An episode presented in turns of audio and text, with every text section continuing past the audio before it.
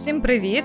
Це друга серія подкасту з Сергієм Стерненком. Мене звати Дарка Гірна, і в цьому епізоді ми будемо вже Сергію говорити більше про е, твій київський період, так який ще не такий довготривалий, як е, одеський, але я так розумію, що ти сюди надовго приїхав.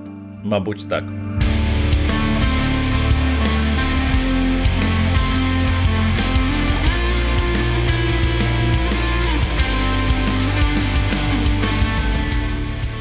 Розкажи, от коли е, стався цей момент, коли ти зрозумів, я їду з Одеси. Це було після третього нападу, і це було пов'язано насамперед із безпекою, тому що я розумів, що лишатись далі в Одесі просто небезпечно. Мене просто можуть вбити, тому що напади ж були не тільки на мене, напади були і на інших активістів. і Це було системне явище. Е, Було протягом трошки більше ніж року, здається, більше десяти нападів різних на різних людей. І ці напади практично усі між собою пов'язані.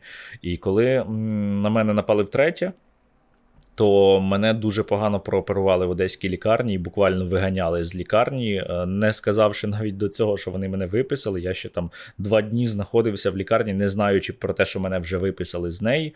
Е, мені пошкодили руку, і якби не було другої операції, то я би лишився взагалі без лівої руки, тому що там було ушкоджено серединний нерв, е, не було зашито сухожилля кисті, згинач, і там іще деякі були моменти. А з чим ти пов'язаний? пов'язуєш таке ставлення лікарів. Я пов'язую це з тим, що це була одеська міська лікарня, яка в підпорядкуванні Одеської міської ради, якою керує Геннадій Труханов, якого я вважаю замовником нападів на мене.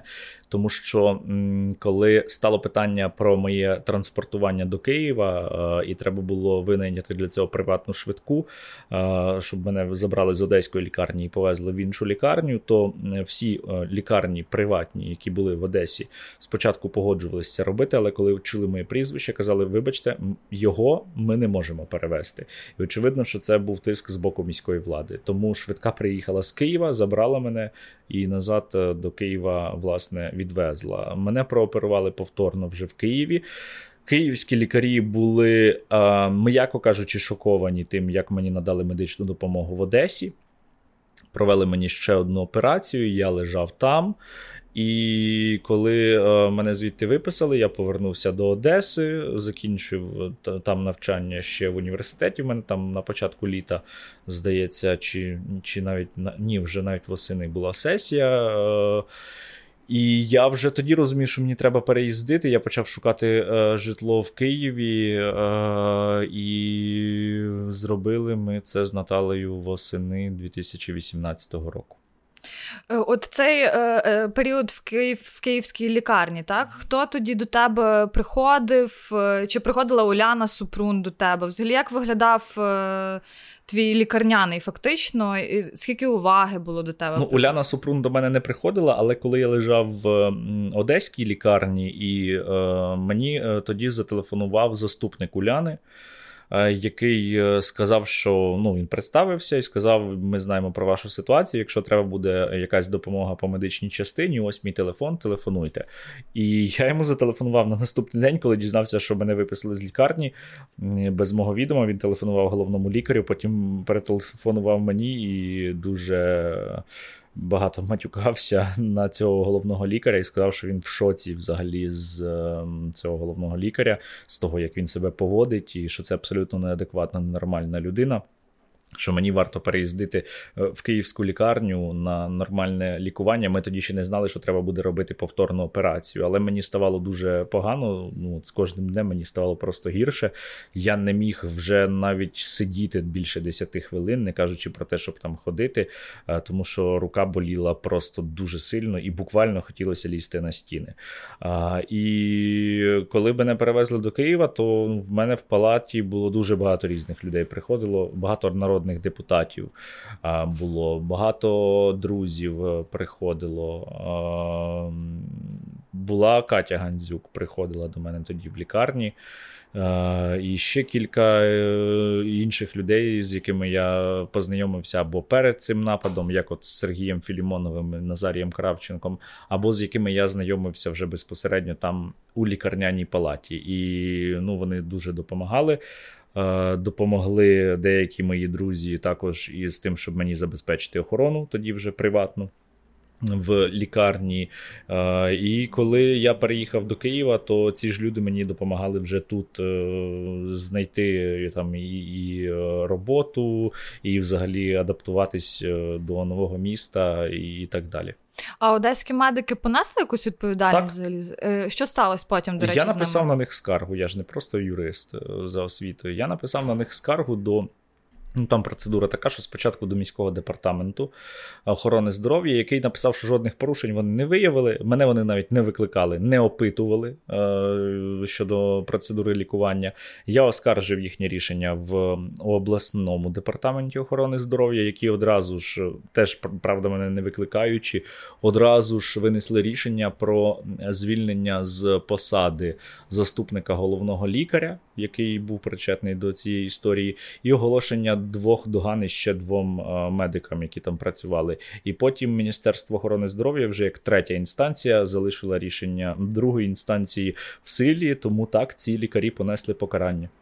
Тобі тоді пошкодили і руку, і око. Як взагалі зараз? Чи даються в знаки, в знаки ці травми? Око тоді не пошкодили. Е, з оком в мене проблеми вроджені. Е, в мене ліве око майже нічого не бачить е, через те, що мама заразилась токсоплазмозом, коли я була вагітна. Їй це не дало тоді ніяких видимих наслідків. А у мене дуже сильно ну це не травмувалось, а запалилось е, дно очне лівого ока, через що я народився, вже майже нічого не бачачи на ліве око. Ну там тільки боковий зір такий лишився і все. Але в принципі, ну мені це не заважає абсолютно жодним чином. Я про це згадую тільки в такі моменти. До речі, ти про це е, в першому подкасті трошки зачіпав, те, що тобі робили декілька операцій. Це з оком так, пов'язано? Ні, ні з, це... з оком операції е, мені не допоможуть.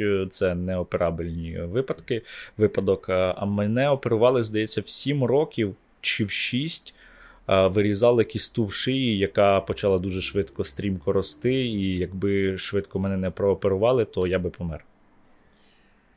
Зараз... А а по наслідкам, які зараз є, то ну, в мене ліва рука на 100% не відновилася і не відновиться на 100%. Але я її сам навіть без реабілітолога розробив практично до такого ж стану, як вона була до травми, хоча там дуже серйозна травма. А найбільше, що зараз дає про себе знати, це наслідки навіть другого нападу, мабуть, коли мені стріляли в потилицю, там куля розірвала м'яз на шиї, і через те, що вона його дуже сильно пошкодила, ну цей м'яз практично майже не працює. Навантаження на себе стали брати сусідні м'язи. А оскільки це не притаманне, не характерне для них навантаження, вони почали спазмуватись через це. І як тільки в мене є якесь серйозне фізичне навантаження, в мене просто починає клинити шию, е, вона дуже сильно спазмується, дуже сильно болить. Оце от відчуття більшість людей називають це нерв защемив, але це насправді не нерв, е, коли це відбувається, а ти защемив. Це спазм м'язів завжди у людини відбувається. І в мене доходило до того, що я ну, бувало по пару днів не міг навіть встати встати просто з ліжка, тому що так боляче було. І я зараз до лікаря ходжу, до реабілітолога, а потім думаю, може, якусь, якесь лайтове, таке легке фізнавантаження для реабілітації почну робити, щоб покращити м'язовий тонус шиї, тому що я не можу ходити в зал, мені не можна бігати. Е, ну, Постійно маю на увазі бігати. І я не можу займатися силовими вправами, тобто я не можу нормально займатися спортом через це. І це прямий наслідок абсолютно, нападів на тебе. Так, це це абсолютно прямий наслідок. Ми зараз говоримо про фізичні е, пошкодження. так? Як Це, звісно, особисте питання, е, психологічна реабілітація. Тобі потрібен було, був психотерапевт Ні, взагалі з цим? Не потрібен. Я до нього і не звертався, і він мені не потрібен. Найкращі мої психотерапевти це моя Наталі і мої друзі. Але в мене якогось посттравматичного синдрому після нападів не було. І я думаю, що це через те, що я був на Майдані і я брав участь у подіях 2 травня в Одесі, і потім почалась російсько-українська війна, на якій загинуло кілька моїх е, знайомих і друзів. І я е, ну тоді моя психіка вже адаптувалась до е, такого лютого трешу, який може відбуватись, коли ти бачиш е, багато смертей, багато крові, жахливих подій. І тому на цьому фоні, можливо, моя психіка вже так легше реагувала на ті напади. Тобто імунітет вже настільки великий, що ти навіть не не, не відчуваєш? Ні, ну це страшно було в моменти нападу, і звісно ж було незрозуміло, що буде після, зокрема, третього нападу, коли ну, мене могли. Я єдине за що боявся, якщо мене закриють, то щоб мене не закрили з покаліченою рукою, тому що ну реально, якби мене тоді закрили після першої операції без другої, то я би лишився без лівої руки, вона би просто почала відмирати, тому що було пошкоджено нерв. Але якихось прямо психологічних наслідків ну таких нема. Ні, ну звісно, є здорова параноя. Е, чому здорова? Тому що Е, ну, трошки підвищена увага до своєї безпеки. Тобто я стараюсь не втикати в телефон на вулиці, щоб я бачив, що відбувається навколо. Але це насправді порада усім людям, які живуть в місті, не втикати в телефон на вулиці, тому що ти можеш або спіткнутись, впасти, або ти можеш просто не побачити машину, 100%. або щось таке. Ну, це підвищена просто увага. Ну і я розумію, типу, що повертаючись додому, мене хтось може чекати біля мого дому в будь-який момент, абсолютно, навіть зараз. А бували такі прецеденти вже в Києві? Прямо е, не було, але кілька е, спроб, е, скажімо так, стеження виявляли ще в 2018 році.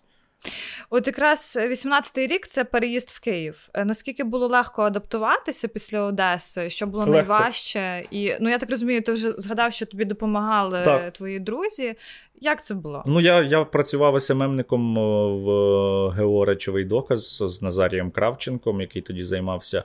Е, ну, Організація тоді займалася захистом е, історичних кількох будівель на вулиці Рейтерській. Е, і ми не дозволяли забудувати там скверище Нарбута, який є е, на початку рейтерської, він знаходиться. Адаптувався я дуже швидко, тому що ну, люди, з якими я далі спілкувався, які мені допомагали, це були люди з мого середовища, це мої друзі. Вони мені в цьому дуже допомогли. Зараз ти робиш свій Ютуб канал, і угу. от е, твій образ такий хіпстерський, е, дуже Чому дисонує. хіпстерський? Хіпстерський, розумний в окулярах, е, хлопець в футболках з принтами, там, е, на фоні бандери, книжок і так далі. Е, Він дисонує з тим, що ми бачили під час Майдану, коли ти був на барикадах е, і так ну, далі. Звісно, це ж був час Майдану. Але це, е, це трансформація певним чином, чи це імідж? Ні, це це трансформація, звісно ж. Тобто, ти зараз. Е, як взагалі ти змінився? Ти відчуваєш ну, ці зміни? Бо ти от перепитав мене, чому хіпстер зразу? Я ти вмісла. Ну, можливо, я став трошки спокійніше, але це закономірно з огляду на два фактори, мені здається, з огляду на те, що я дорослішаю, і на те, що змінюються обставини всередині нашої країни. Тобто, ну зараз же ж. Е, не 2014 рік, е, коли все суспільство жило зовсім у іншому режимі. Зараз вже 2021, і я за ці роки. Закінчив університет один, е, закінчив коледж. Зараз закінчую другий університет, набрався практики ще в сфері цивільного і кримінального права і процесу. І це, звісно ж, все на мене дуже сильно вплинуло. Ну і як більше книжок прочитав за цей час. Ну, ти себе хіпстером вважаєш? Ні. Чому? Ну, я не знаю. Я я звичайний громадянин, якому не байдуже, що буде з моєю країною. Чому чому одразу хіпстер? Так ніби це щось негативне. Ні, це не, не, не негативне, просто я не відношу себе до цієї соціальної групи. Ютуб, коли з'явилась тебе ідея створити канал? Канал у мене з 13-го року є. Але відео я туди почав викладати в 14-му, здається, перші чи в 15-му. Е, але це не було цілеспрямовано як ведення блогу. Це були відео там з деяких акцій, в яких ми брали участь, або відео з е, всілякою ваткою одеською, яка дуже погано себе поводила і дуже смішно себе поводила. І я просто викладав ці відео, бо мені хотілося їх кудись викласти.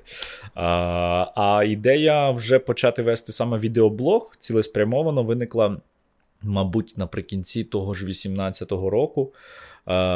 Ближче до Нового року я записав відео, в якому Я там привітав усіх з Новим роком в контексті нагадування про напади на громадських активістів, які не розслідуються, нагадування про справу Катерини Гандзюк, про напади на мене. І я тоді подивився на це відео. Я його, до речі, сам монтував вперше в житті. Е, І я подивився на це відео і подумав, що, мабуть, варто вести блог. Е, почав про це говорити з друзями своїми, консультуватися з ними, що вони про це думають, який має бути формат тощо, а потім почав робити. Чому? Ну тут кілька причин. Е, мабуть, основна полягала в тому, що. Я дослідив, ну, це не було там, от, що я прям в один вечір сів і дослідив, який контент дивляться українці. Хто розповідає українцям про політику? Я дуже часто від своїх знайомих чув, що їхні знайомі дивляться шарія. І коли їх питали, чому вони це роблять, Виявлялось, що це люди дивились Шарія не тому, що вони підтримували Росію, чи тому, що він їм прямо подобався, а тому, що вони не знаходили альтернативи. Вони казали: ну, я дивлюсь його, бо він розповідає, а більше ж ніхто не розповідає, і мені більше нема кого дивитись. І через те, що більше нема кого дивитись, через те, що українцям про політику розповідали здебільшого про російські усілякі блогери або російські.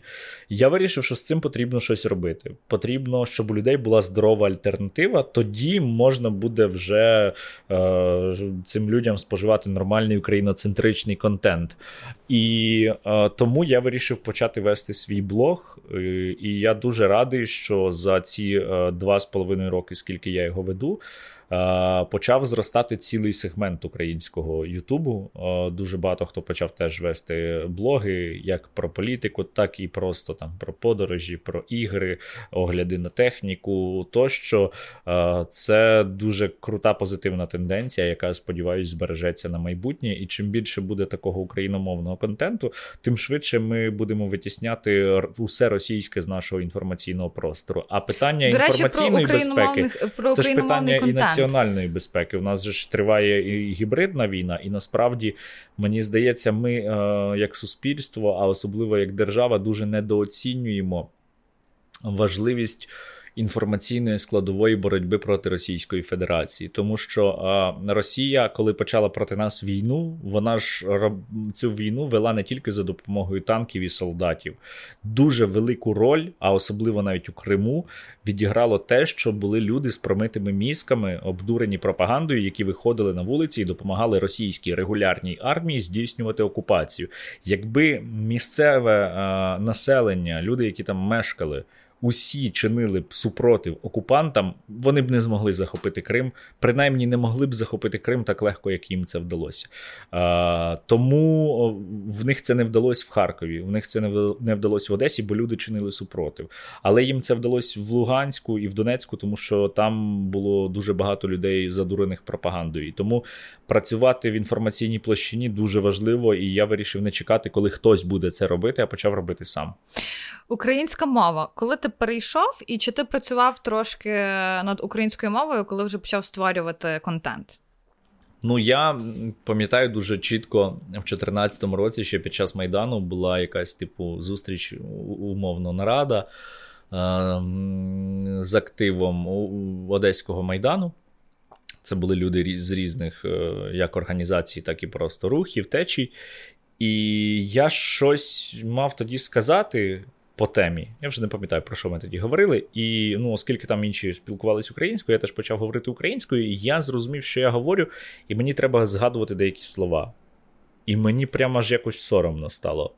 І я з того часу почав поступово, поступово вже більше, більше, більше переходити на українську. Це почалося зі споживання україномовного контенту в тому числі, що от теж чому важливо вести український е, україномовний youtube канал, е, переключив гаджети на українську. Ну і так поступово-поступово присутність української в моєму житті ставала більше і більше. І десь вже в 15-му році, здається, в 16-му я вже здебільшого говорив українською, але все одно там з деякими людьми переходив на російську.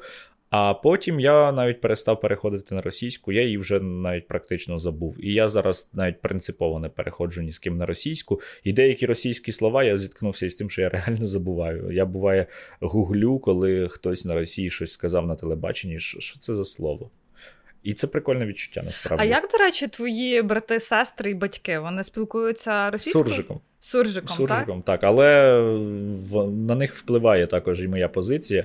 І е, мама написала заяву про те, щоб е, хлопці не вивчали російську мову в школі. І це там чи не єдині вони у всьому класі такі.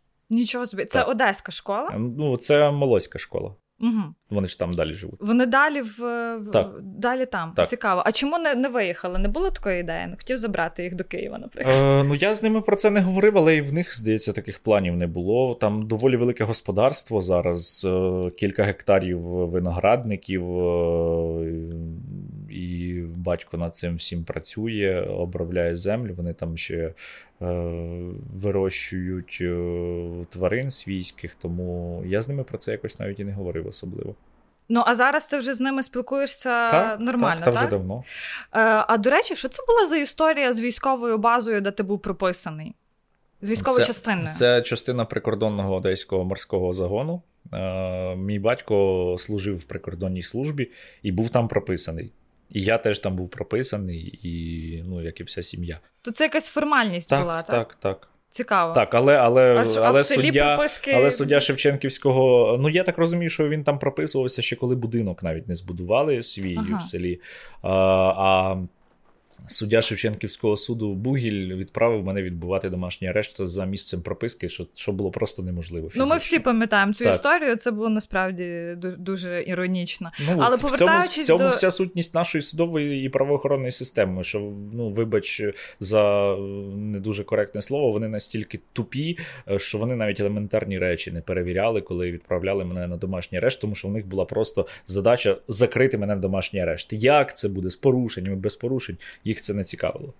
Повертаючись до Ютубу, е, російська пропаганда, ти вже згадував, що вона дуже потужна, uh вона має очевидні наслідки, але і в тебе під контентом дуже багато пасеться різних адептів е, руського uh міра. Як, Хай якщо якщо це ти, до речі, за цим спостерігаєш, ти читаєш коментарі до своїх? І ну, в мене не завжди на це є час, коли є, я стараюсь читати і відповідати людям. Ну, от як ти реагуєш там на коментарі, що Стерненко нацист, Стерненко вбивця і так далі? Та зазвичай ніяк не реагую. Ну, особливо м- якийсь е, хейт, я можу за нього просто забанити когось, але зазвичай я не реагую. Хай хай пишуть це. Це додає м- взаємодії із відео, і алгоритми Ютубу працюють таким чином, що такі відео набирають навіть більше перегляду. Тому навіть дизлайк і негативний коментар працює на просування мого відео. Але от був якийсь Є, коментар, це... який тебе дуже сильно зачіпав. От... Е, Та ні. Ну, ну ні, ну не прям щоб геть аж сильно чіпляло. Ну, Але мені... те, що запам'яталось хоча б. Те, що запам'яталось з останнього, це величезний шквал хейту, побажань здохнути і сісти назад в тюрму, коли я спитав про. Е, те, чому Петро Порошенко тягнув Віктора Медведчука е, в українській політиці е, роки, коли він був е, президентом. Тому що очевидно, що без сприяння президента е, або, інакше кажучи, центральної влади не міг він купити три телеканали, поки Порошенко був президентом. Не міг він сісти на газову трубу і почати отримувати інші дивіденди е, з за рахунок української економіки. Ну це неможливо. Очевидно, що Медведчуку сприяли. Я поставив питання, чому це відбувалось, і я отримав таку е, такий потік, просто навіть це не критики було. а навіть і не хейту, це це просто як портал у пекло відкрився і і повилазило купа людей, насправді яких мені шкода. Тому що е, у нас, ну, у частини суспільства через вибори 19-го року стався, мені здається, масовий психоз, коли люди абсолютно неадекватно реагують на критику, здорову критику якогось політичного лідера, е, того ж Петра Порошенка. Доходило до того, що люди, які мене знають особисто. Е, вони писали мені всяку ахінею в коментарях або лайкали, коли хтось там казав, щоб мене закрили назад до тюрми. Я їм писав повідомлення: типу: слухай, ти ж мене знаєш особисто. Ти можеш мені сказати це в обличчя, якщо хочеш. Ну, на що ти це робиш? Е, І людина просто вивалювала величезний текст е, образ негативу і блокувала мене після цього. І все.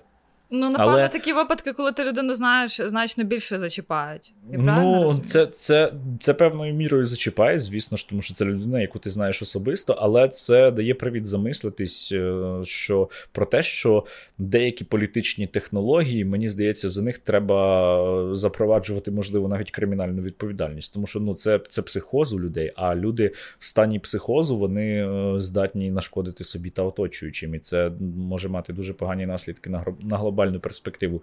Я тут ще один момент момент згадав. Ти писала, казала про коментарі. Е, негативні. Були смішні випадки, коли таргетувалася реклама Шарія або Медведчука на моїх випусках. Я ж не контролюю, яка реклама буде з'являтися на, на відео, коли я його викладаю в Ютубі. Ну, я говорю зараз про монетизацію самого Ютуба. І людям вискакував Медведчук. Тобто там відео проти Медведчука, а перші 7 секунд Медведчук розказує про те, який він класний. І у людей сильно від цього горіло. Вони мені писали в особисті, типу, вимкни це, але ж я не можу це вимкнути. Але я людям пояснюю, що це насправді класно, це супер. Чому? Тому що на цих людей е, це не спрацює ця пропаганда на цих людей не подіє, тому що вони Медведчука ненавидять. І відповідно Медведчук витратить гроші на цю рекламу впусту, і ще частина цих грошей піде мені, тому що ну, ну, так, канал, тому що це монетизований канал, і Медведчук просто двічі втрачає гроші. По-перше, він не не отримує необхідного йому ефекту. По-друге, ці гроші, які він витратив, частину я з них забрав собі. Тому тому ось отак е, певною мірою е, я у Медведчука забрав гроші.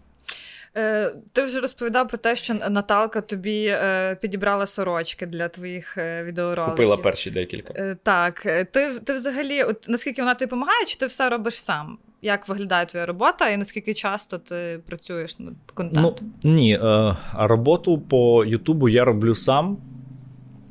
Здебільшого, за винятком субтитрів, субтитри додає інша людина які я плачу за це е, гроші. А а так, ну 99,9 роботи роблю я сам. Тобто я знаходжу тему, я знаходжу контент для цієї теми, я це записую, я це сам монтую. Е, хоча я думав когось винайняти для монтажа, проте це просто по часу ну ніхто швидше за мене не змонтує, бо я вже знаю, який дубль успішний, який треба лишити, а який краще вирізати, як це правильно змонтувати. І коли ти людині просто пояснюєш, і людина віддивляється потім ще сирий матеріал, це завжди більше часу займатиме, як би швидко вона не монтувала. А я навчився дуже швидко монтувати, тим паче на нормальній техніці. З Наталею я можу порадитись щодо певних тез. Щодо сценарію, так? Щодо сценарію, так. Можу в неї спитати, як гадаєш, е, цю сорочку в ній можна писати, чи краще випрасувати все ж таки. І вона каже: ну, піде, або ні, випрасує. Е, ну, такі, тобто, е, технічні моменти. Буває, вона мені скидає якусь е, новину, з якої я потім роблю випуск. По-різному. Ну, а в тебе сключа... от е, кількість підписників постійно зростає. Так. Та в тебе включається ну, поступово якась 500 тисяч на день. Яка, якась самоцензура, та? бо все-таки це дуже велика відповідальність. Ну, я не матюкаюсь на відео. Хоча т... іноді дуже хочеться. А тобі Наталка може на рівні сценарію там сказати: ну, що за діч, перепрошую, давай це викинемо. Е... Буває таке? Може, але це зазвичай відбувається на стадії підготовки. А якщо я вже записався, то це дуже рідко відбувається. Але буває таке, що я записую відео на якусь дуже актуальну тему, от тільки сталася якась новина була. І поки я пишу відео, Наталя приходить і каже: Слухай, тут апдейт є, який або повністю змінює цю тему, або який ну, варто додати у випуск. От такі моменти бувають. Якщо зайти в український твіттер, то там просто е, культ Стерненка, там дуже ні. багато жартів, ціла фанбаза твоя. Е, хто складає твою фанбазу? Хто ці люди? Як як ти їх е, Бачиш. Я не хочу називати людей фанбазою. Це це живі люди, які завдяки яким я на волі зараз, і от ми з тобою спілкуємось. Це різні люди, абсолютно. Я дивився, от якщо по Ютубу, то в мене аудиторія дуже різна. Переважають чоловіки у віці від 25 до 45 років, здається. Це майже 50% всієї моєї аудиторії. В інстаграмі трошки інша кореляція. А якщо казати про Твіттер, ну Твіттер це молодь в основному. От в Твіттері найбільше молоді, мені здається, сидить. А якщо загалом дивитись, ну от. Неправильно буде казати, що це люди, всі, які мене підтримують, виходили на протести, коли мене ув'язнили, тому що деякі люди виходили не за мене, а за справедливий суд, що, як на мене, навіть краще. Це більш правильно, тому що я не ненавиджу просто культи особистості. І е, коли хтось каже, що ця людина це єдина наша надія, це це завжди дуже погано може закінчуватись. Е, таких прикладів історії було дуже багато. Виходити треба не за людей, а за ідею. То коли ці люди виходили, це були дуже різні люди. Це були люди від е, 16-15 років до 70-80. Е, а я бачила цю дуже милу фотографію, коли чийсь тато дивився твоє відео, ти так, публікував. Так, так. Е, тобто це дуже різні люди з різними політичними поглядами і переконаннями різного віку, різного соціального стану. Це дуже широка аудиторія. Я не можу її звести якось до якоїсь однієї категорії. Сказати, що, що моя так. аудиторія це ось отакі. От тільки отакі люди. Ні. Немає якогось от прям сегменту вузького. Ну, але от ти не помічаєш по Твіттеру, що все-таки сама аудиторія тебе е, певною мірою культивує. Тобі це може не подобатись, але це відбувається. Та ні. Ти не бачиш цього? Ну, культивує, не знаю. Я би так не сказав. Ну, про е, там про е, всякі жарти про вождя Стерненка і Стерненко ну, це, це дай це, команду це і так ні, далі. Ну, це ж це ж більше на рівні приколів, типу, посміятися. Ну, все цього починається, починалося багато разів в історії. Але от як ти ставишся до своєї слави е, і чи є в тебе, можливо, чи, Я не чи думаю, були що в мене є слава прямо. до зіркової хвороби? Ну, все-таки, скільки в тебе? 300 тисяч підписників так, зараз? Так. Ну, для Ти українського уявляєш, що таке 300 тисяч людей? Для українського сегменту Ютуба це дуже багато. Для україномовного каналу це дуже багато. Я, до речі, коли починав вести Ютуб канал, в мене була ще одна така ачівка: е, показати, що робити контент українською це може бути е, модним, умовно кажучи, і це може зібрати велику аудиторію. Тому що в нас в суспільстві є взагалі міф. Він дуже поширений ще у шоу-бізнесі. Що треба робити контент російською, щоб вийти на велику аудиторію. Тому що якщо ти робиш українською, то ти ніколи не зможеш багатьом людям свій контент донести. Це а брехня, ти це неправда. Ось і я я власне дуже радий, що я цей міф руйную, тому що е, ну для українського сегменту Ютубу 300 тисяч фоловерів україномовний політичний контент це реально багато. Але я думаю, що буде ще більше. Я не планую зупинятися. Ну, але ти розумієш, що це дуже велика аудиторія. Так. І ти відома людина. Як ти як ти до цього ставишся? Ну, тобто, в тебе є е, якісь е, такі обмеження? Е, е не знаю, можливо, прецедент, е, прецеденти, які свідчать, що там, можливо, вже зіркова хвороба там ну, зароджується. Ти, ти знаєш, такі моменти, коли ти знаєш, якщо в когось, е, когось взагалі, е, от е, просто з боку, там не, не безвідносно до особистості, якщо в когось взагалі є зіркова хвороба, ну ніхто ж не зізнається. Тому питати мене про це це якось було би неправильно. Я думаю, це треба запитувати у інших людей у аудиторії. Але я за собою такого не помічав. Тобто, ну я спілкуюсь з людьми, я відповідаю людям, які пишуть мені в повідомлення, наскільки фізично встигаю відповідати, тому що буває, пишуть дуже багато і просто фізично не вистачає на це часу. Мені здається, в мене немає нічого, що можна було би вважати якоюсь умовною зірковою хворобою. Наскільки ти е, відчуваєш відповідальність за те, що ти робиш, я поясню, тому що дуже часто ти є таким рушієм інформаційних кампаній проти різних бізнесів, проти різних персонажів, які проросійських. Проросійських, так. В тебе є усвідомлення, що цим ти можеш зруйнувати банально комусь життя? І чи ти думаєш про це? А, і В мене є усвідомлення, от візьмемо кейс Слави Баранського з нещодавно нього. Якщо е, наші слухачі не знають про цю історію, то це е, один з провідних маркетологів Фозі Груп, був до складу якого входить Сільпо, Фора і ще там кілька компаній. Е, він е, ну фактично е, насміхався з української мови, з української національної ідентичності у себе в сторіс. Я думаю, що він сам почав руйнувати своє життя, знаходячись в Україні, виступаючи виступаючи проти українського.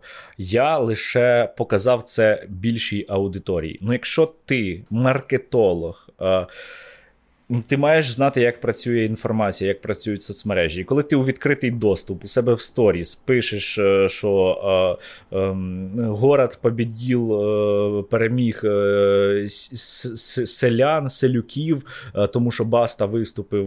Ну, це я зараз не дослівно, тому що Баста виступив в Києві, то ти маєш бути готовий, що твою сторіс побачать не тільки твої фоловери в інстаграмі, фоловери в інстаграмі, тим паче, що в тебе відкритий аккаунт.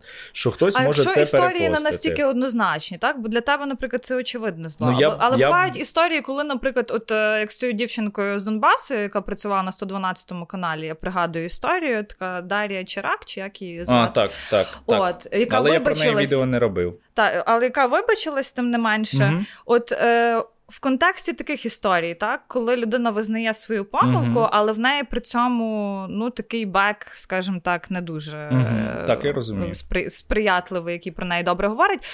Наприклад, е, давай інший вимір візьмемо mm-hmm. цієї проблеми. Якщо б тобі довелось розширювати команду, так е, ти б взяв людину з таким беком. Якщо вона змінила свої погляди, ну, і все, і їй все шкода залежить, це ж все дуже індивідуально, все залежить від персональної історії цієї людини. Ну, помилятись, факапити може будь-хто. Це нормально, ніхто не може не факапити. В мене трапляються іноді всякі неприємні ситуації. Я помиляюсь часто. Е, залежить від того, що ця людина зробила і як вона на це потім відреагувала. Е, тут же ж така штука ще. Ну, по-перше, відповідаючи на те, що ти казала до цього, про відповідальність.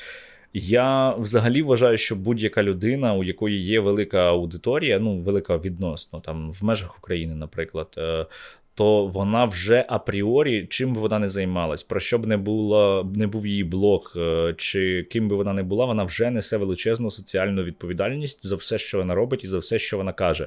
Наприклад, є Усик, у якого мільйонна аудиторія. Не торкаючись навіть питання російсько-української війни, що він меле, що росіяни наші брати, і це можуть чути на міжнародній арені, бо він все ж таки світовий боксер. Він е, записував на початку пандемії відео і казав, що е, ходіть в храм, причащайтесь, е, самий страшний вірус це гріх. І е, в нього величезна аудиторія, і ну, частина цих людей сприйме його слова, бо це їхній кумир. Людина, на яку вони орієнтуються навіть просто, а не кумир. Ну, просто вони, Це небезпека для так, життя. Вони вони сприймуть це, типу, як нормальне, що так і треба, як інструкцію до дій. І цим ну, він такими своїми сторі зможе вбити кілька людей. Цілком реально. Він цього не усвідомлює, але це велика соціальна відповідальність, тому ти маєш, якщо в тебе є велика аудиторія, ти маєш завжди е, ну, фільтрувати, що ти кажеш і що ти робиш, тому що ти е, можеш показати приклад людям. І не не завжди цей приклад хороший. До речі, про е, Усика ти згадав. Я не можу не спитати в контексті. Е, я я, я МП, просто ще так? просто ще не договорив. Давай. А а друге, дуже багато там. Так, а друге, що хотів сказати, от щодо людей, які факаплять, а потім вибачаються. Ну, як я вже сказав, це дуже сильно залежить від ситуації. Але мені здається, якщо людина не ворог е, прямо от нашій країні. Але якщо людина помилилась там в силу різних обставин, але вона там розуміє, що вона помилилась, треба завжди залишати відкриті двері. Наведу приклад. Є, е, Був кейс у мене смішний, трошки такий з Потапом. Коли він мав випустити пісню з російською співачкою Ольгою Бузовою, яка до цього підтримала окупацію Криму, яка літала в окупований Крим, знімала сторі з ем, пам'ятником російському солдату і казала: О, вежливі люди. Тобто, це ну, людина, яка вороже ставиться до України. Співпраця з нею з нею в умовах війни неприйнятна. Я про це записав відео. Моя аудиторія, хоча я її до цього не закликав, сама пішла в інстаграм до Потапа і почала Потапа хейтити в коментах. Потап людина е, доволі цікава, тому що він почав усім відповідати на коментарі. Ну і звісно ж, я тоді вже йому теж написав в коментарі. Він почав відповідати мені. Дійшло до того, що Потап записав відео мені у відповідь. Е, Дуже смішне відео насправді. Е, Я записав йому відповідь на це відео, де дуже його розкритикував, але без хейту, тобто без е, особистих образ, а саме предметно його розкритикував за все, що він сказав. І, зрештою, він потім е, відмовився від ідеї е, цю пісню спільно записувати, хоча там у них вже і кліп був відзнятий. І я в одному з випусків сказав, що ось Потап молодець, він все правильно зробив. Або кейс був нещодавно з Асусом. Асус. Е, з необережності їхнього СММника купив рекламу у проросійської блогерки, яка на Майдані Незалежності між Росією та Україною обирала Росію. І вони вибачились, вони видалили е, цю сторіс, припинили співпрацю із нею. Я їх двічі прорекламував після цього. Хоча я перший їх тоді розкритикував, але після того я їх двічі прорекламував один раз у випуску, другий раз написав пост у Фейсбуці. Я до них приходив в гості, е, щоб показати також і позитивний е, приклад того, що коли, коли ти робиш фігню, умовно кажучи, там співпрацюєш з проросійськими елементами або з державою-агресором, ти можеш за це отримати дуже великий шквал критики і збитки.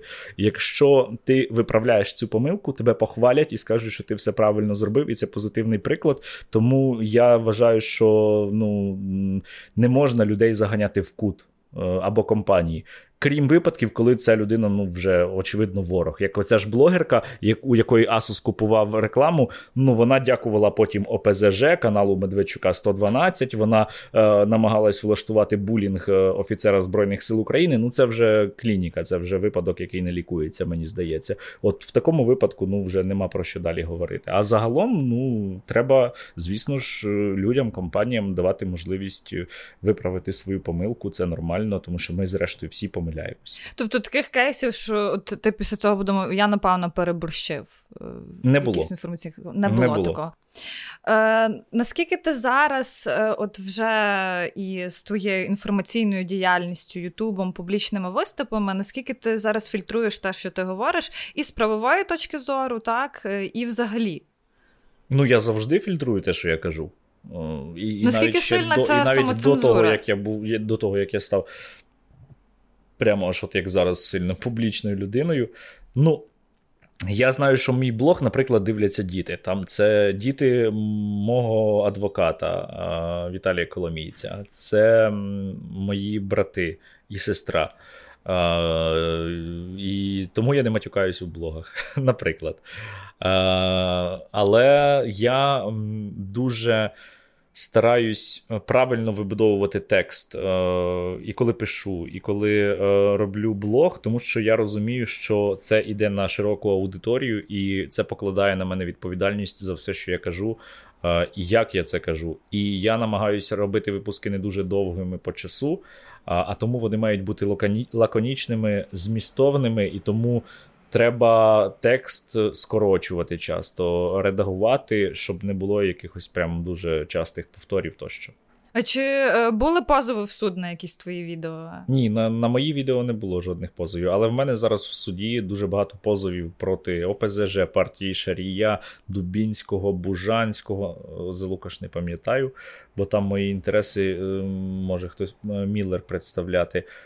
Проти Портнова позов я вже не пам'ятаю. Чекай, Це з твого боку. Так, це це я позивач. Е, це власне через їх. Але жодна ця справа жодна ця справа нормально не розглядається насправді, хоча деяким позовним заявам вже от два роки виповнюється, як її подали. Ну, проти Киви дуже давно було подано позовну заяву, а досі справа не розглянута. Там відкладають засідання на 5 місяців. Але оскільки ти згадав Усика і православну угу. тему, я не можу не спитати про твоє ставлення до е, церкви, оскільки московський патріархат, який Усик угу. дуже е, популяризує, так, е, так він був домінуючим в Одесі. Так, і, і зараз е, залишається. Е, і залишається. Е, як ти ставишся до релігії і до ролі церкви в Україні? До релігії я ставлюсь нормально, і ну, це питання кожного ж особисте. Ти в кого, в кого вірити певною мірою.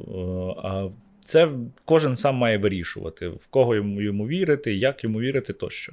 Питання РПЦ який ще називають УПЦМП в Україні, це питання національної безпеки України в умовах збройного конфлікту, коли Росія веде війну проти України.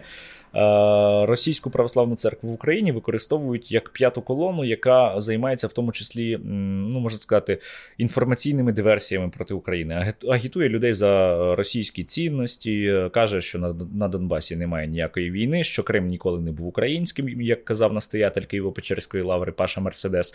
Тому боротьба з ними це питання не релігійної площини, це питання виключно е, площини нашої національної безпеки. І е, коли я ще очолював правий сектор здається, це в 2016 році було.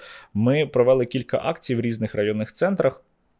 І буквально, ну буду казати, прямо змусили депутатів е, місцевих рад виділити землю під будівництво храмів тоді ще е, Київського патріархату Православної церкви України, тому що там в цих районах не було жодної, тобто було дуже багато РПЦ і жодної української церкви не було.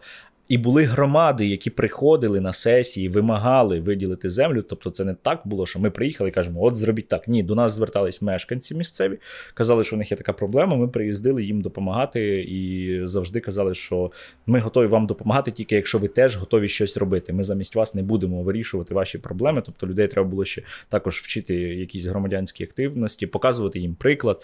А, І ми ці три акції успішно провели.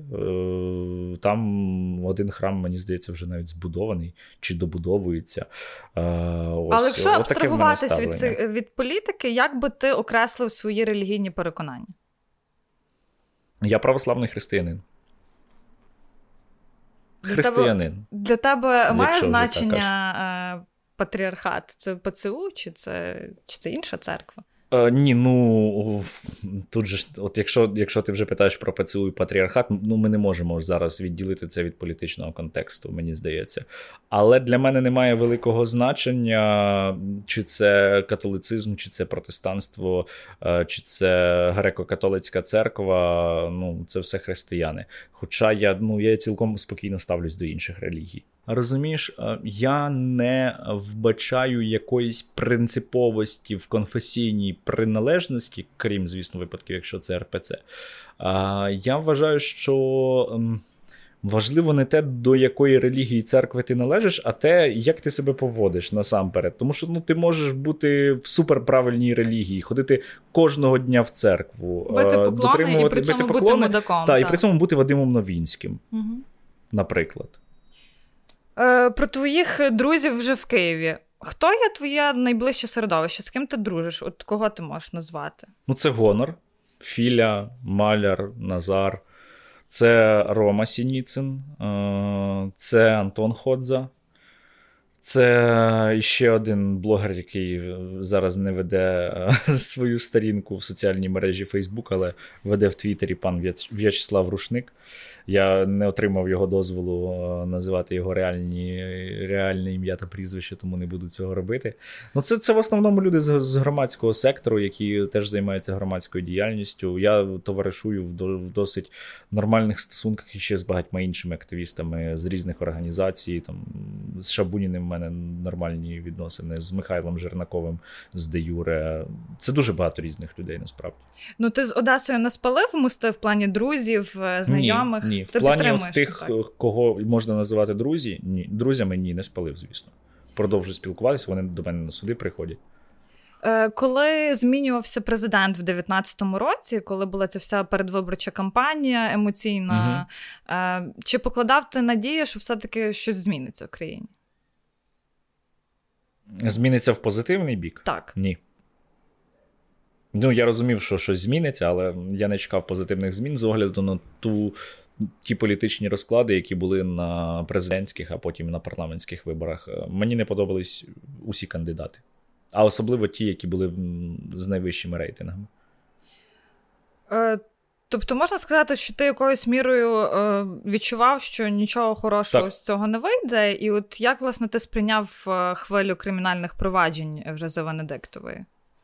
Я їх сприйняв так само, Очікувано. як я. Ну так, абсолютно. Я їх сприйняв так само, як і сприймав е, ті кримінальні провадження, які були проти мене за часів Петра Порошенка. Тобто, ну, для мене особисто, глобально, е, українська система влади не змінилась.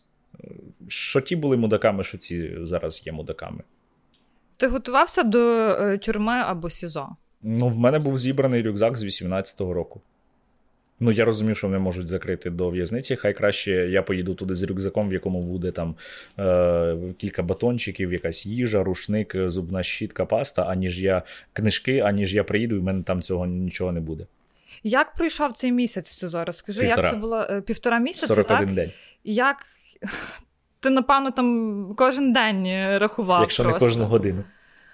Як, до речі, ти відчув цю відсутність свободи, та як це на тебе вплинуло, і як це було? Розкажи. Ну, я я дуже багато прочитав книжок тоді. Це це чи не єдиний позитивний момент, тому що так у мене не вистачало і зараз не вистачає часу на книжки, а їхня кількість у мене збільшується, збільшується, збільшується, і відповідно збільшується кількість непрочитаних книжок, про що я дуже жалкую, але так воно поки що є. А, Ну, Звісно, обмеження свободи, е, позбавлення свободи це дуже неприємно, і мені здається що це одне із е, найгірших е, позбавлень прав, які можуть бути насправді для людини. Е, і... Але я не скажу, що я прямо аж там.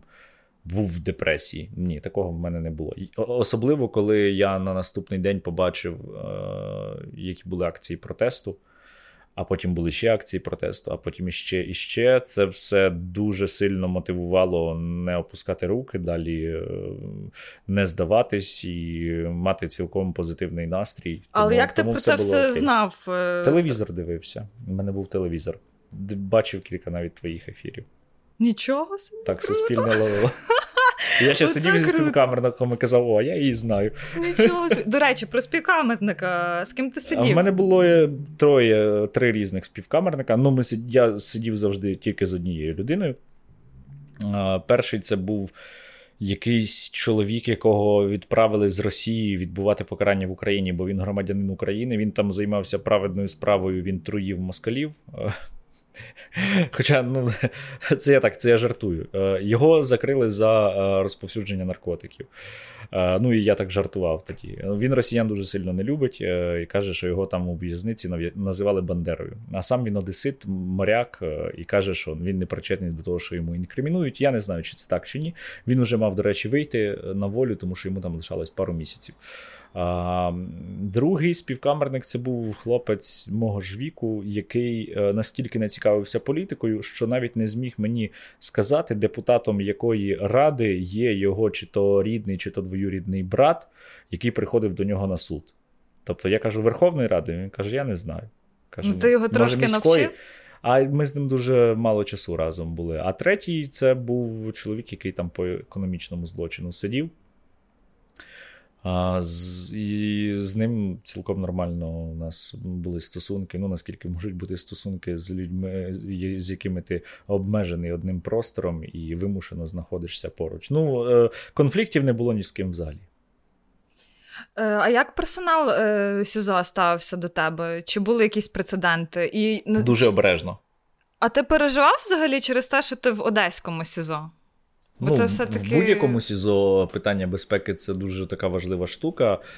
А, Ну, Я за свою безпеку переживаю вже давно, з огляду на те, що зі мною відбувалося. Просто але... ризиків, очевидно, більше ну, звісно, це Одеса. Звісно, так? але там загалом в мене не було підстав для того, щоб переживати, тому що. Мене окремо виводили на прогулянки. В мене не було контактів з іншими в'язнями, не з моєї камери. І е, зі мною посилено там постійно ходило додатково кілька співробітників, якщо мене виводили там отримувати посилку, або якщо мене вести на суд, або якщо мені треба було йти на прогулянку. Тому що е, ну, адміністрація застосувала щодо мене заходи безпеки з огляду на резонансність е, цієї справи, на суспільну значущість е, справи, і з огляду на те, що щодо мене вже раніше були застосовані заходи безпеки е, з боку СБУ, коли їм передали розслідування справ щодо нападів на мене. Тобто, все-таки твоя публічність це великий захист. Воно, знаєш, Так, в тому випадку так. Що ти відчуваєш, коли тебе не просто підтримують там друзі, рідні, підписники, та, але е, до цього додаються там громадські угу. організації, е, ліберальні рухи, світові, європейські і так далі що це для тебе означає, і, можливо, там якась найбільш зворушлива історія, про яку ти взагалі не очікував, що от тебе підтримали. Там. Ні, ну дуже е, найбільш емоційна за останній час історія це коли мене закрили до СІЗО.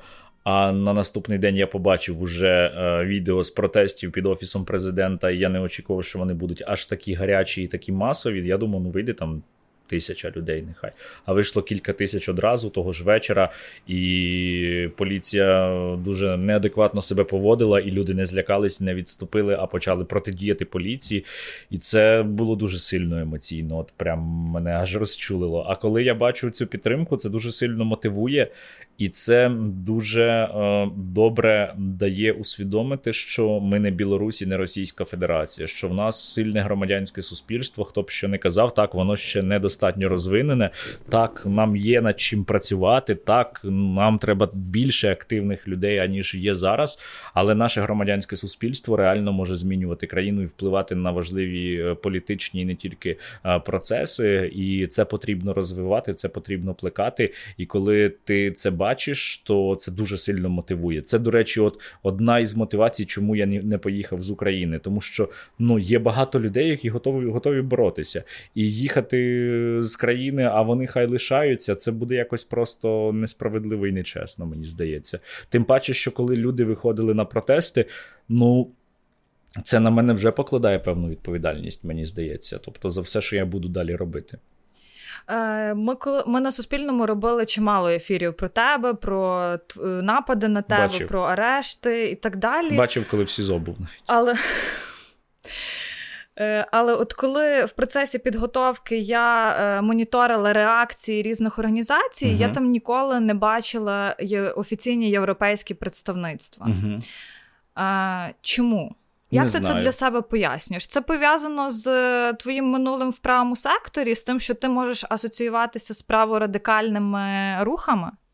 Не знаю. Ну мені здається, це треба в них запитувати, а не в мене. Це ж е, не я мовчав, а вони не давали публічної жодної комунікації.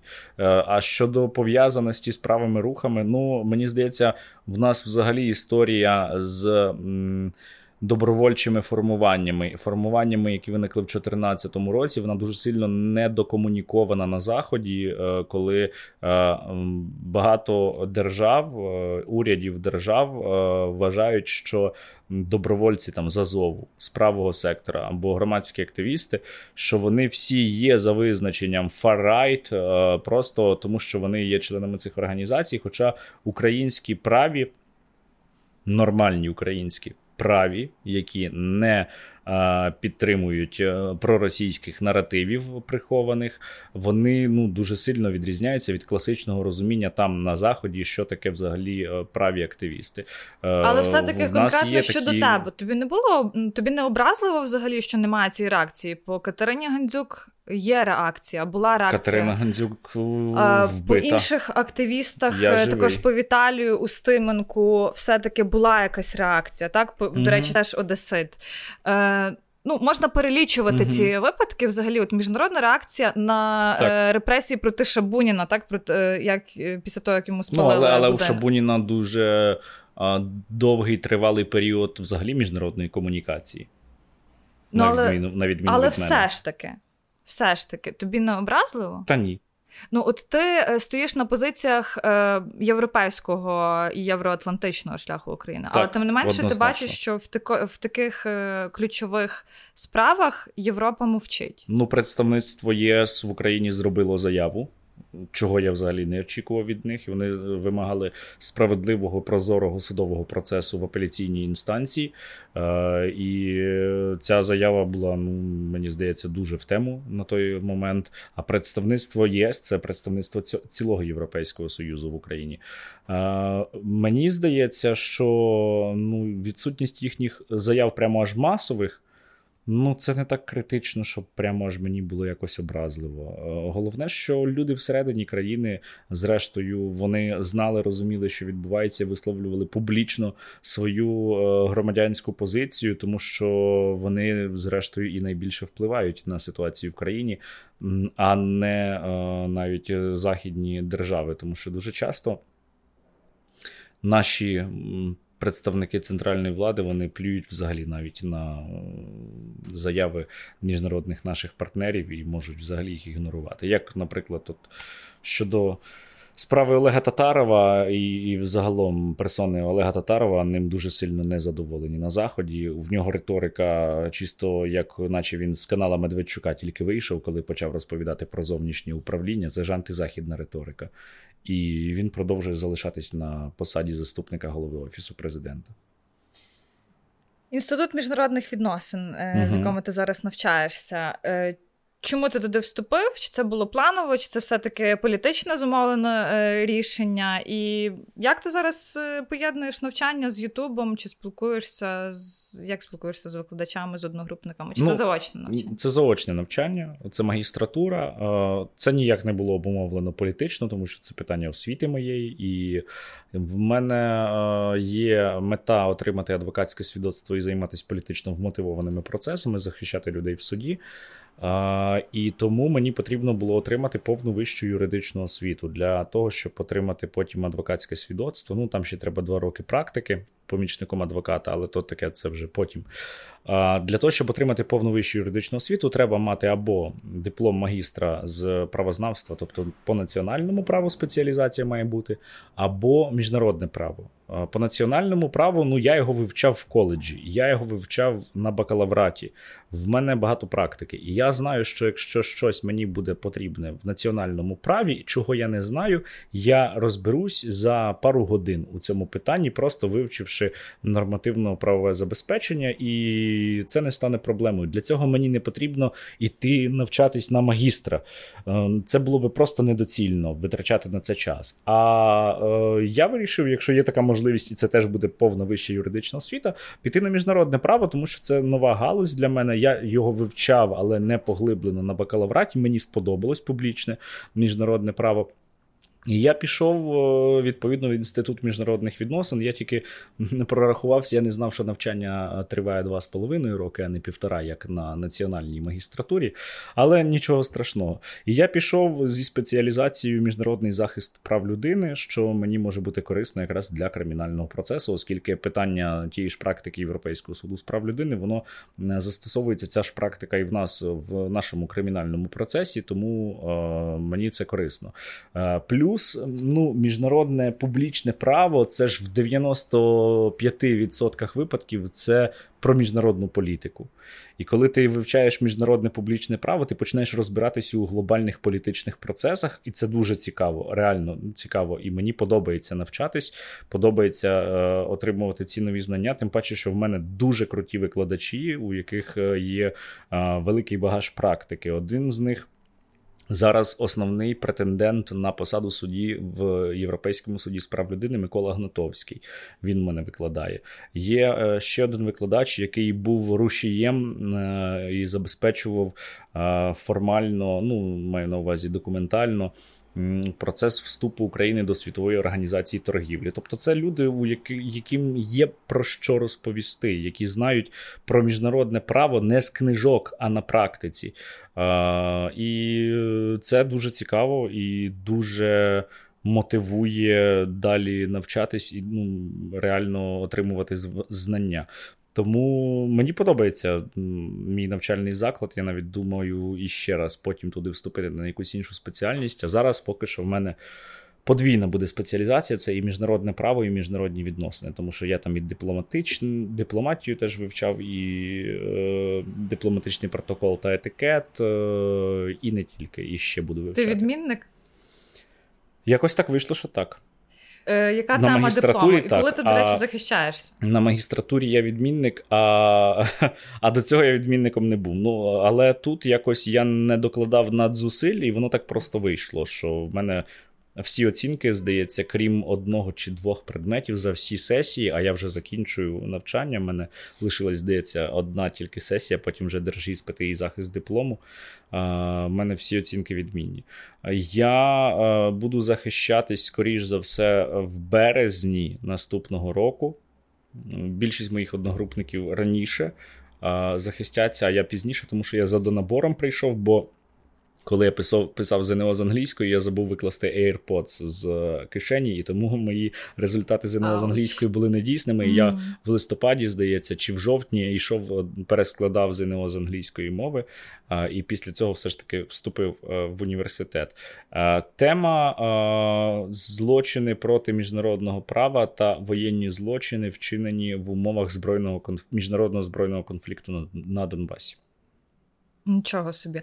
А до речі, після закінчення ну, це склад, і після це захисту, складно та. писати насправді дипломну роботу на цю тему, тому що в нас дуже заформалізовано питання написання наукових праць в Україні. О, і якщо... Це можна, це тема взагалі для окремої так, розмови. І якщо ти пишеш дипломну роботу і не послався на 50 наукових праць інших е- людей, і не то користуєшся це, то це канцеляризмами при так, цьому. Ну, канцеляризм це ще півбіди. Але от якщо ти не послався на 50 інших наукових наукових праць, це погана наукова робота. Але якщо це нове дослідження, от в мене я вагався між цією темою і темою щодо обміну полоненими. От в мене е, я хотів написати наукову роботу е, про обмін полоненими в Україні. Наскільки це відповідає взагалі міжнародному гуманітарному праву? Спойлер не відповідає взагалі. Е, І оцінити ці обміни з точки зору МГП. На цю тему нема досліджень в Україні. Ну ніх, майже ніхто не писав про це наукові роботи. Десь там побіжно на іншу тему, коли писались наукові роботи, про це згадували. Але ну там нема джерел. І от якщо б я писав про це дипломну роботу, а цих джерел немає просто про що мені, ну як мені цю роботу написати так, щоб її потім в мене прийняли. Я то напишу без посилань на інші, на інших авторів. Але це до того, наскільки в нас оця совєтська система підходу до написання наукових робіт, наскільки вона ідіотська просто. То дуже реально болюча тема. А от після захисту диплому е, ти плануєш е, працювати з адвокатами, юристами, які зараз тебе захищають? Е, Так. Ну, мені треба буде помічником адвоката бути. Звісно ж, тому доведеться. Будеш масінаєма Не знаю, можливо. на похваті. Побачимо. Ем, на що ти витрачаєш гроші в Києві зароблені? Скільки ти заробляєш з Ютуба? З Ютуба ну це від 2 до 4 тисяч доларів монетизація, і зараз 4700, здається, Patreon. Так. Але це Patreon і монетизація виросли там за останній період часу. Я ще так не встиг навіть сильно повитрачатись. Частину грошей я вже попозичав своїм друзям, знайомим. Так, а на інші гроші я купив е, дуже потужний комп'ютер для монтажа колонки, Купив акустичні ширми, панелі, точніше, великі, які виявились дуже дорогими. На мої, на мій великий подив, хоча це ж паралон. Поролон просто на каркасі металевому, а він коштує дорого. А, Ну і таке всяке а частину грошей я витратив нещодавно там чисто на такі логістичні штуки, щоб організувати зустріч з людьми в Києві і у Львові. Частина грошей, поки я був в ув'язненні, точніше, всі практично гроші, які були тоді, вони уходили там на те, щоб фейра купити на акції протесту, або заправити е, транспорт, щоб е, там хлопці з гонору або там інші люди могли доїхати на акцію протесту тощо. Тобто таке. На як... жаль, ці гроші в мене не не відкладаються прямо аж десь якось. Вони постійно кудись от уходять. А як твоє дозвілля виглядає? Ти ходиш з охороною. Ти можеш собі дозволити піти з Наталією в кіно там чи так, кудись? можу, звісно. Нормально так, це все відбувається так, і. Е, ви часто взагалі куди ви ходите в Києві? От як як виглядає Ну, гуляємо, буває а, по дозвілля Стерненка? Ну, ти розумієш, мені складно тобі зараз однозначно і просто відповісти на це питання, тому що минулий рік я просидів на домашньому арешті. Цей рік в мене почався з СІЗО, потім знову домашній арешт, і от тільки скільки? 42 3 дні, як я зараз знаходжусь вже на волі. Ну, За цей час я поїхав у Львів. Провели ми акцію, івент е, зустріч в Києві.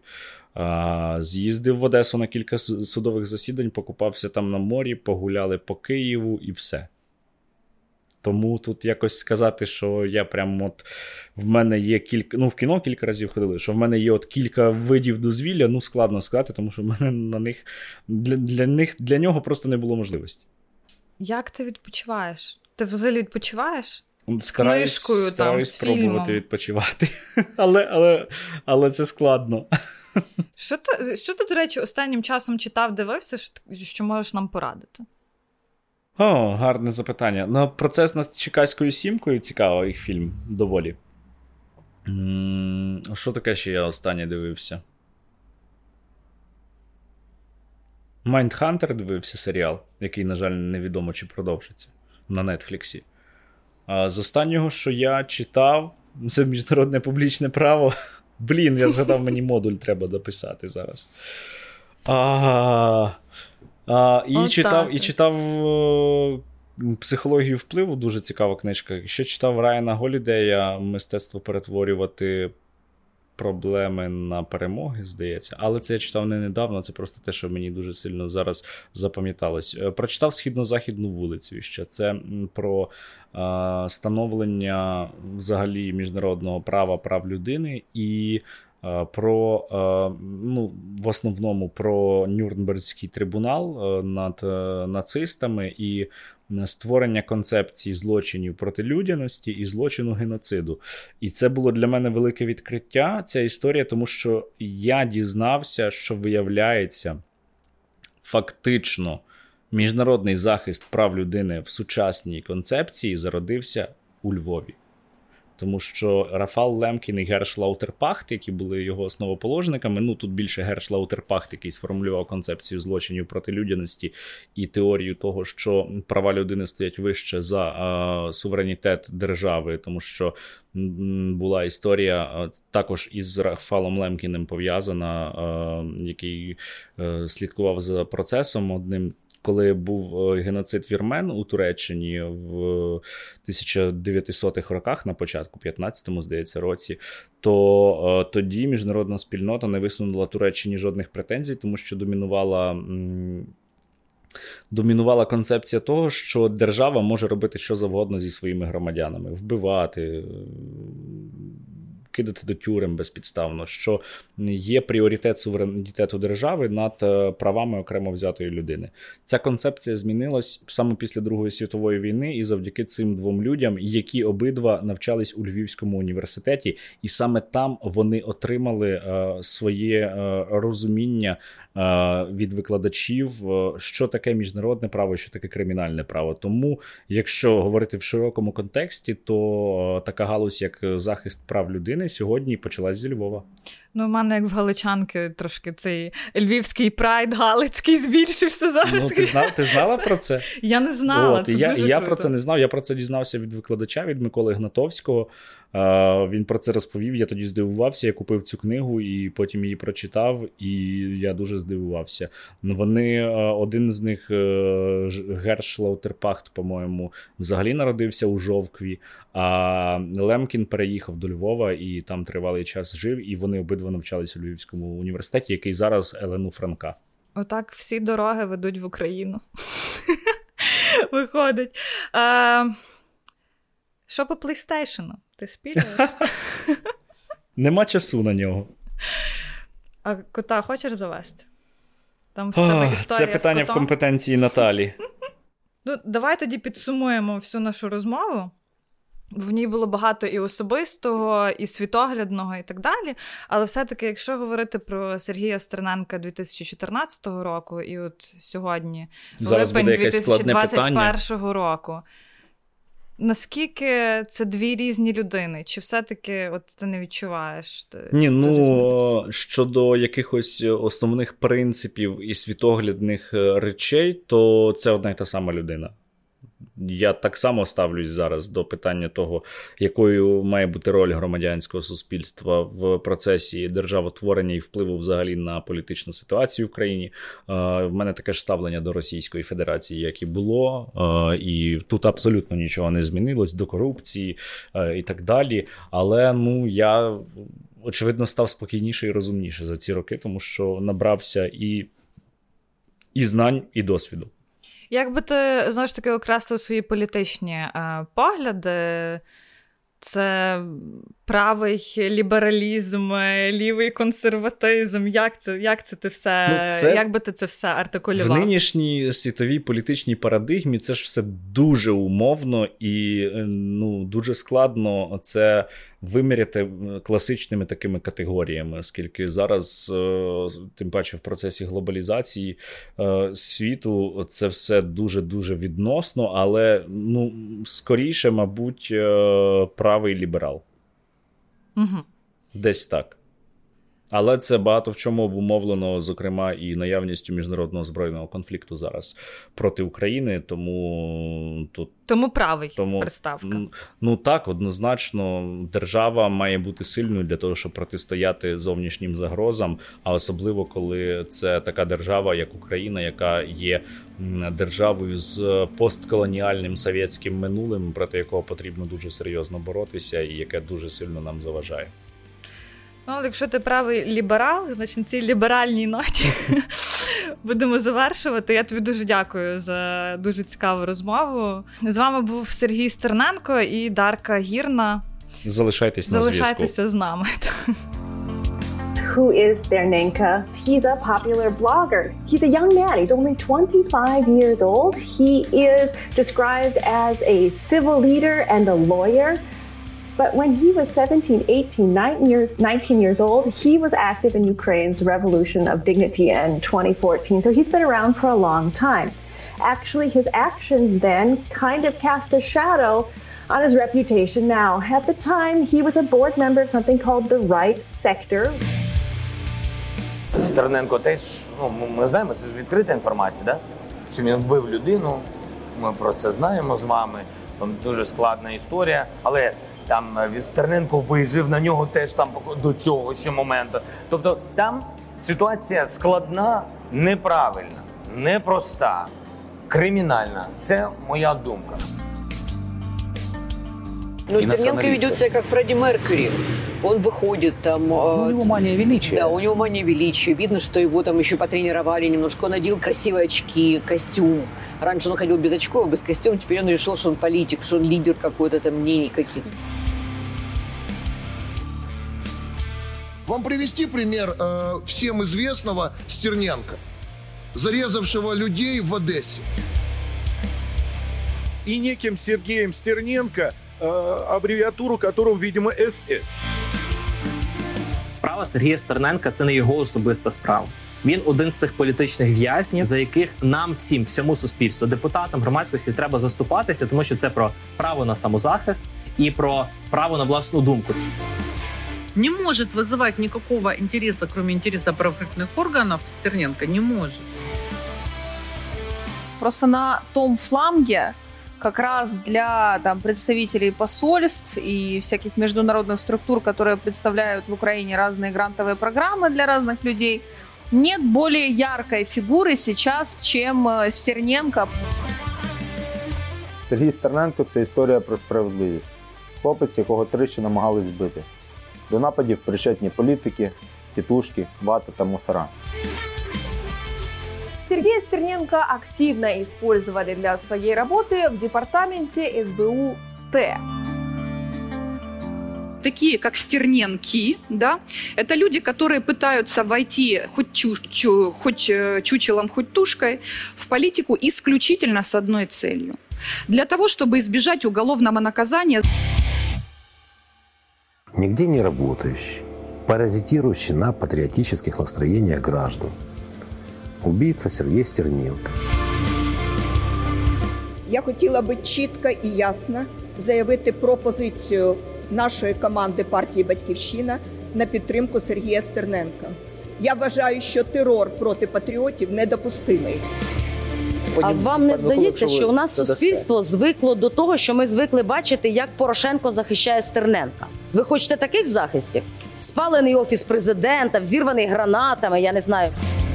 Думайтесь все в залі нацради під час засідання було багато людей в формі, які не могли потрапити туди без завчасно оформленої перепустки. Дивно, що цим всім керував дехто хто Стерненко. Сергій це наша така канарка. А ми живемо в шахті.